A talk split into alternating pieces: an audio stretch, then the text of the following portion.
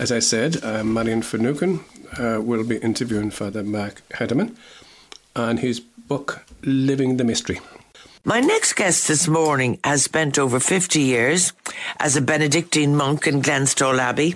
His latest book, Living the Mystery, is about finding a new way of bringing religion or a sense of the sacred into people's lives. Mark Patrick Hederman, good morning. Good morning as always, Mary. you are extremely uh, welcome. Thank you, Mary. You accept and fully understand, which I know drives some Catholics mad, the whole concept of a la carte. Yes. Yes. Explain your reasoning on that. Well, nobody can take the whole menu if they're going into. There's actually a comedy by, uh, you know, the famous um, comedian that you go to the restaurant and the waiter comes up and says, There's the menu. And you say, I'm having the lot, the whole works. and then they bring in everything, and he has an enormous stomach. And, and then, you know, that uh, it's uh, famous. But anyway, nobody can take the whole menu of anything. And everybody has to choose at some point. And the great. Uh, catch cry is I toast the Pope, but I toast my conscience first, which Cardinal Newman said. Now that's used to sound Protestant. Well, it is. Uh, he was Protestant, and that is what the uh, Protestant Reformation really, because before that we were all uh, part of a group. Nobody believed in individuality of any kind. And the medieval system was such that you just were always part of a group, and to be ostracized or thrown out of the group was as death. So, I mean, we've all learned. I mean, you take the example of contraception in Ireland, for instance, you know, um, that when it was announced that the Catholic Church said that nobody was ever going to use contraception if they were Catholic, somehow or other, I mean, I don't know how it happened, but statistics show that families began to decrease. Now, we're not sure exactly how this happened, but as they said in the nursery rhyme, which is always a good indication, there was an old woman. She lived in a shoe. She didn't have any children. She knew what to do. So everybody finds a level at which they say, this is what I believe, and I'm going to actually follow that. So I think everybody has to sometime get into the driving seat of their own car and not allow somebody else to be doing the driving. And and I will come back to that. However, there is also the fact that you you do need rules. You have to say you can't kill, you can't steal, you can't do those basic things that society needs in a, in a in a way. Like you have to have some order. Everybody agrees with that. I mean, there can't be chaos. But at the same time, uh, there are private areas. You know, those regulations concern everybody in general. But you find that out when you go into divorce courts, for instance, that the law is not capable of dealing with certain situations and that the very, very general rules which apply when you actually are dealing with very private and very, very difficult situations, then it's too blunt an instrument. So, of course, everybody agrees we have to have laws, but they can go too far and they can start to regulate where they shouldn't be allowed uh, any uh, entrance or access. you know. You talk about the mysterious and that there is the pursuit of the mysterious consciously or unconsciously among all. And you talk about 95% of the people on, on, on earth who believe in another. And you think that's within all of us. Oh, I think, I mean, the great example, I think, as a story, is the person who is a little drunk and coming back and finding their car, and then they can't find the keys of the car, and they're crawling around under a lamppost looking for the keys of the car, and another person comes and says, What are you doing? I'm looking for the key. Oh, I'll help you. So they crawl around again uh, looking for the keys. And then the other person says, Well, did you lose them here? Oh, no, he said, I did not lose them, but there's no light down there. See, so what we're living in is a tiny circle of light, which we call consciousness, where we have absolute certainty, or we think we have absolute, but outside that, is a massive dark place where we have absolutely no idea what's going on. And most of our lives,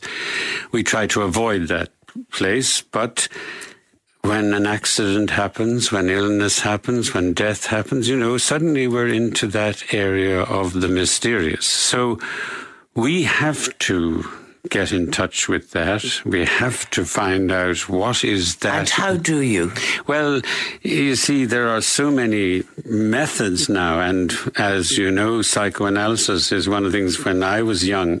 Nobody would ever admit that they were going to a psychologist or a, you know, it never happened in our family. And, you know, right, so yeah. it was regarded as being, but now it's like mental health. And especially if you're in America, you see, I was talking to my, uh, uh, psychiatrist or my psychoanalyst, whatever. You know, it's normal for people. So that's one way of, and actually what they would say is that if the churches had been doing their job properly, there would have been no need for psychiatry. But that's uh, an open discussion. Right. Because so the people would say, well, they were the ones who drove us all into the psychiatrist's chair. But that's one. Secondly, your dreams, you know, your dreams are very important because most of our lives are, we're asleep.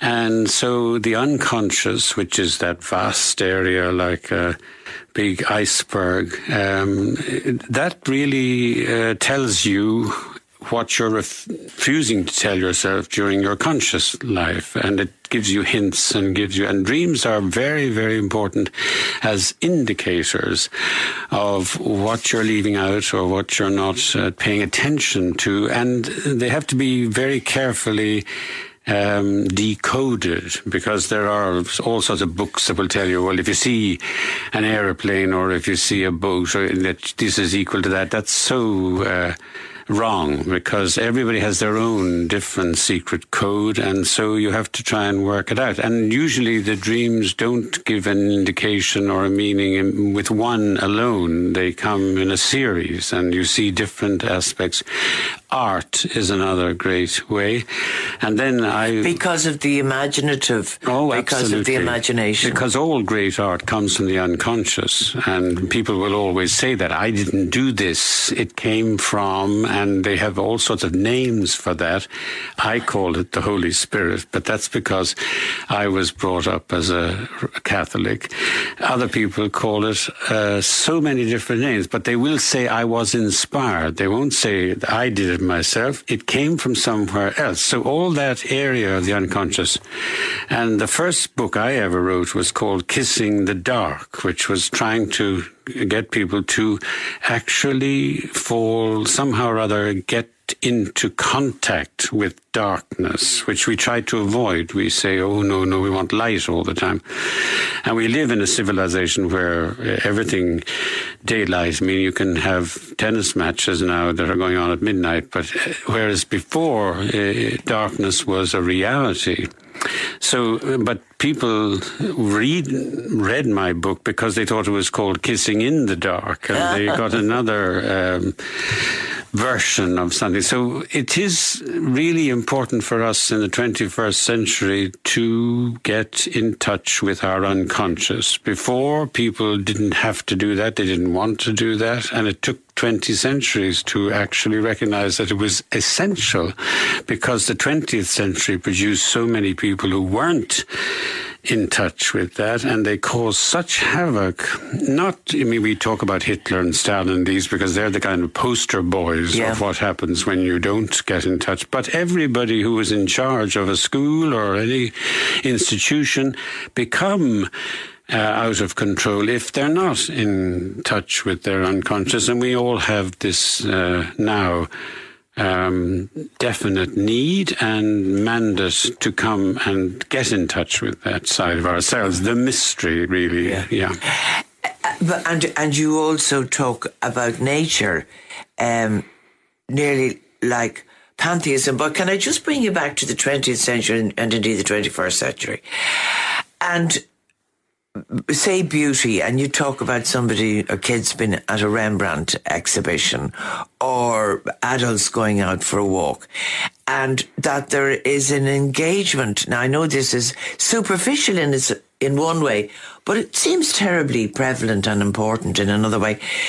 That actually experiencing something is no longer the point. I was at a, a ballet recently overseas and there was a bunch of, I think they were Koreans, I'm not quite sure. And they saw the whole thing through a camera phone. Uh, and people are on messages on Facebook and mm. it's kind of all consuming and there's no space, as it were, for serenity. Yes, or for even looking around you and seeing what is happening actually outside my particular radar screen, because we screen off everything that we don't want to see. And we're able to do that. You can turn it off. Whereas the world is happening outside, the mystery, and uh, it's very important to be listening in and getting the messages from that that be, you know, we may not be able to interpret immediately, but they're telling us something about what's happening outside our little ego sphere. Yeah. Mm. Uh, you also, in talking about Buddhism, sorry, I'm leaping around here because um, of time, but you, you say that Buddhism teaches a method yeah. rather than a dogma? Well, I'm not even saying rather than, I'm saying they're the only ones who really do teach people how to meditate or how to be tranquil or how to be calm. And it's really very, very well done. But for them, it's a kind of mental hygiene. You know, everybody needs to know how to control their mind. Everybody needs to know how to get to the point in themselves where there's stillness. And they know how to teach that and very effectively. Whereas other religions, especially Christian religions, didn't have that methodology. But uh, they do have it, but it's not really brought to the fore sufficiently. But don't, don't you have it in the monastery? Well, I see. The real point is that nobody has it really. There is nobody can tell you how to meditate. There are supposedly seven billion people in the world today, and that means there are seven billion ways of getting in touch with the divine or whatever we want to call God. And you have to find your way. And when when you do find it, that is the most important discovery of your life because it gives you access to the most exciting and most satisfying relationship that's possible on this planet. But people who tell you, oh, I have the method, or you read it in a book, or, and you can be doing, St. Teresa of Avila was on the wrong course, which was told to her by somebody else, for 40 years until she met somebody who said, no, no, your own natural way of relating is the one you should use when you're relating to God also. And then from then on, she became the greatest contemplative of her time and probably of any time. So finding that connection is the really important thing, but nobody has the monopoly and nobody can actually say to you, well, I know how to do it. And Benedictine, where I am, yes. they never pretended to have a method. They, uh, you, you, you find your own way in a natural framework, but they provide a liturgy, a space of worship, which is very beautiful and very open and that you consider that, well i was thinking of the chanting and and the wonderful music and and all of that. That must contribute in in some small way oh in a very big way i mean yeah. chanting is very very important and in fact uh, the chant goes back to the middle ages and i remember when i was um, uh, landing in an airport in new york and the taxi driver bringing me in and i saw on his uh, cd player that he had gregorian chant yes. i said oh I said, gosh, that's true. Oh, he always said, yes, that, that's what my psych recommended for road rage. So there is something in the chant yes. which everybody has recognized that is calming because it's centuries of distilling of ways of connecting and music and chant are most important. Right. Okay. And you would also say poetry. Uh, I know. You. I, I, can I go back to the very beginning because you say in a way that will outrage an awful lot of Catholics that you're delighted with the state of the Catholic Church here in Ireland today, and that people aren't being pushed about anymore with rules and regulations. Are you looking to make some people very, very angry? Well, I don't think people can be made more angry than they already are because everybody seems to be very angry with, I mean, I couldn't agree with them more with what they see in the papers all over. But what I'm saying is that there is a church and it is a very important organization. It's the biggest uh, NGO in the world. There's over a billion people in it. It's done very, very good work, and it will be there in a hundred years' time. I am absolutely certain that whatever form or shape it takes. Now, the one I was born into, because I happen to have an American mother, and I could have been born elsewhere, but she landed on a farm in Ireland, and that's where I was born. So I was born right at the time when Ireland was the poster Catholic Church uh, state in the world. We were number one. And for many people, that was a great privilege. I saw it as an oppressive situation. And I think the actual church that Jesus Christ founded is three carriages away from where we are, the engine of it. And our Irish Roman Catholic Church, the two carriages, Irish and Roman, should be uncoupled. Now, the present Pope is not Steve McQueen, because if you remember the great train robbery, all he had to do was release one of the carriages and it went backwards yes. down the thing. That he's trying to do that because the Irish part of it has disappeared. I mean, it's gone. And what I knew in 1950s and 60s no longer exists in that way, where everything was regulated from there, every uh, way people behaved, etc., etc. Now, the Roman part of it, which is only 100 years old, I mean, it was Mussolini and the Pope at the time that organized the Vatican State 100 years ago, that could also be uncoupled. And then we could get to a church which was not hierarchical, which was the people the, it's actually the people. The church is not an organization, it's an organism. And it means that wherever two or three people are gathered together, that is the church. And we own it. And we should take it back. And so I'm saying that I'm very happy that all these things that have accrued are disappearing. And if we got back to the original, we'd all be very happy. Right. Just a couple of comments before you go. Uh, an a la carte Catholic Catholic is a conscientious Catholic. Following orders is no excuse for not doing the right thing. Um, another one says, This man is saying you can have your cake and eat it. I accept the bits of my religion that says carry on the way you are, but reject the parts that say I'm doing something wrong. I don't really get the impression from listening. Oh no, that was from from Maria Walsh. Uh, I know, as always, when you come on, people are absolutely fascinated uh, by these ideas. What an inspiration! What a lovely man that is. He gives me hope in this dark time. Thank you very much. That, I'm sure you're only reading one out of a hundred who are saying the opposite. no, not true. Listen, yeah. uh, as always, thank you very much. That was uh, Mark Patrick Hederman. The book is called Living the Mystery What Lies Between Science and Religion. And uh, uh it is seriously thought provoking, uh, and I would recommend it. So, thank you very, very much indeed for coming in.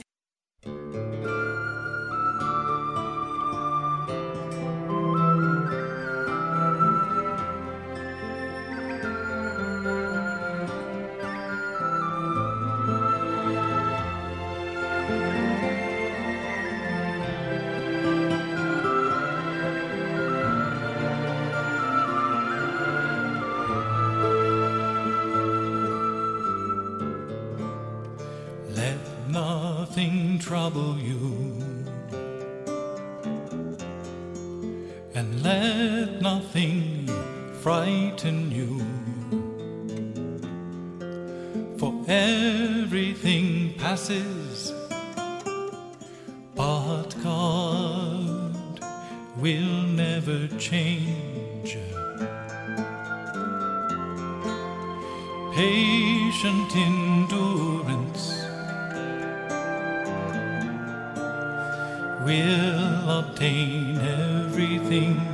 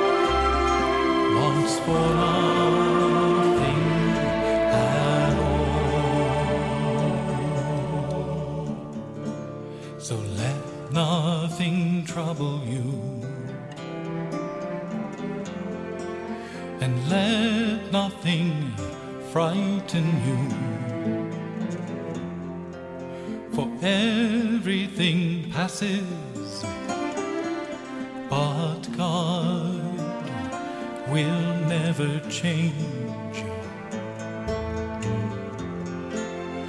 Patient endurance will obtain everything. Whoever has God wants for nothing.